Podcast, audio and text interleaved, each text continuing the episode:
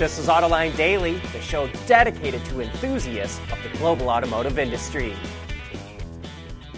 Ram stunned the industry when it unveiled its electrified Ram pickup called the Ramcharger with a 3.6 liter V6 as a range extender. That range extender gives the electric truck a claimed 690 miles of range or 1,110 kilometers. But it looks like that V6 could just be a stopgap measure. We think the long term plan is to replace the V6 with a fuel cell. Last week, we reported that Stellantis had started making fuel cells at a new plant that will eventually go into Ram pickups, and now we have a bit more information. That new plant is in France, and the fuel cells will be made by a company called Symbio, which is a joint venture between Stellantis, Michelin, and Forvia. Symbio also has a joint venture with Schaeffler to make fuel cell components. The target is to start building fuel cells in 2025, though it's unclear if they would go into Ram pickups at that time. Symbio is also targeting vans and medium and heavy duty trucks, and it's searching for a U.S. manufacturing site as well. Forvia's contributions are fuel cell components and hydrogen fuel tanks, and it's working on a rectangular tank instead of using cylindrical ones, which would make packaging far easier. Forvia is also working with another vehicle manufacturer in the US, but it declined to name who it is. Well, here's what could be a seismic change. At the COP28 Climate Summit in Dubai, nearly 200 countries agreed to transition away from oil, gas, and coal. The goal is to achieve net zero carbon emissions by 2050. The countries also agreed to triple their renewable energy use by 2030, accelerate efforts to cut coal, and promote carbon capture and storage. The deal is aiming to limit global warming to 1.5 degrees Celsius or 2.7 degrees Fahrenheit over pre industrial times. However, it's now up to individual countries to implement and invest in the goals of the deal. As we've seen in the past, the ambitious goals set forth in these climate conferences usually fall well behind their deadlines. But even so, when the countries of the world decide it's time to start getting rid of fossil fuels, it's a seismic change. There's a lot of skepticism over whether or not battery swapping makes any sense, but we keep seeing more and more automakers looking into it. Venucia, a Chinese brand that's part of the Dongfeng Nissan joint venture, is partnering with the city of Guangzhou to provide it with battery swapping taxis. The automaker just delivered 150 of those taxis and will provide the city with 700 in total. Venucia says its taxis provide more than $3,200 in savings compared to gas powered vehicles. And we're also starting to see battery swapping spreading beyond passenger vehicles. You may remember that earlier this year, CATL formed a partnership to build battery swapping stations for long haul trucks in China, and Stellantis is working with Ample to develop battery swapping for its EVs. At CES January 9th through 12th, 2024, Intrepid's looking forward to seeing you at our booth 3666 Las Vegas Convention Center in the West Hall. We'll be demonstrating the latest and greatest in software defined vehicles and zonal architectures, automotive Ethernet technologies like 10 base T1S and multi gigabit. See you at CES 2024 Las Vegas Convention Center in West Hall booth 3666 or visit intrepidcs.com/sales. GM says one of the reasons it's dropping Android Auto and Apple CarPlay from its vehicles is safety.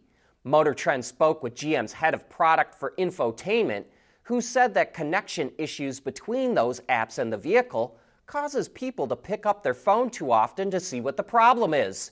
That was one of the motivations for GM developing its own software platform called Ultifi, which integrates Google directly into the vehicle. That means interactions between human and car should be more seamless, and the system will have more capabilities. Not only will users be able to make phone calls, send texts, and set navigation, they could also adjust most of the HVAC settings with voice commands. But safety and better interactions are not the only factors for making the change. GM will get access to more of the data generated by people inside of its cars as well. And there's other benefits of Ultifi, like the ability to buy stuff from your car. By the end of the decade, GM thinks people will spend as much as $25 billion a year on subscription services. Could this be a look at how automakers will rank in the US market in the future? Experian, the data and credit reporting company, published a list of automakers based on their EV market share. Not surprisingly, Tesla tops the list with over 56% of the EV segment, but it lost almost 8.5 points a share compared to last year. The Hyundai Group did some of that damage with 8% share, which includes Hyundai, Kia, and Genesis. General Motors is next with 6.7%, followed by Ford at 5.8%. Volkswagen and Audi combined have 5.3%, and Rivian rounds out the top 6 with 3.7. BMW and Mercedes are also doing well selling EVs, but we don't have market share numbers for them.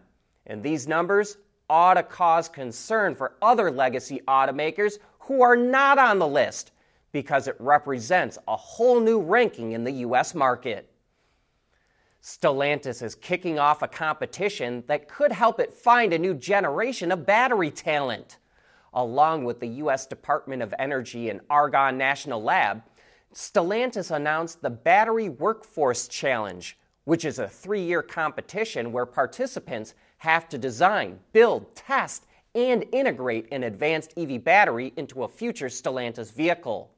12 universities and vocational schools have been selected, and in 2026, the winning teams will get dozens of awards, $100,000 in prize money, and the chance of getting a job at one of these companies.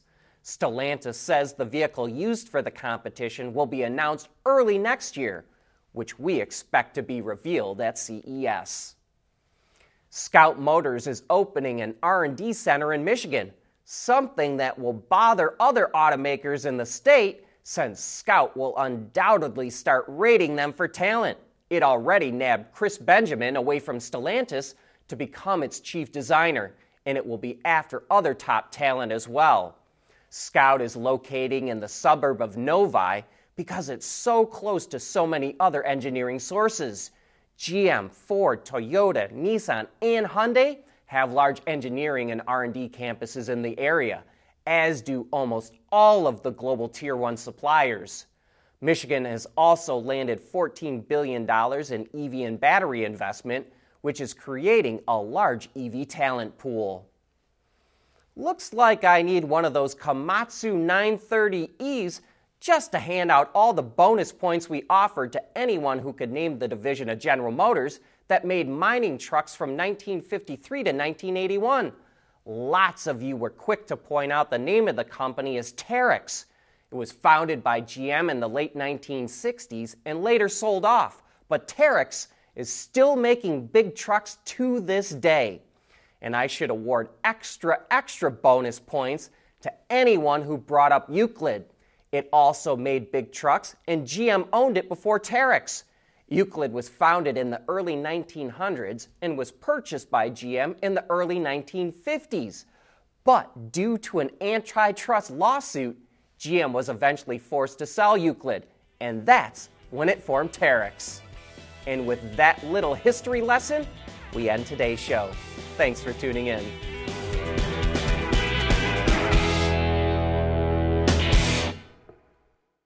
AutoLine Daily is brought to you by Bridgestone, solutions for your journey, and by Intrepid Control Systems, over the air engineering. Boost your game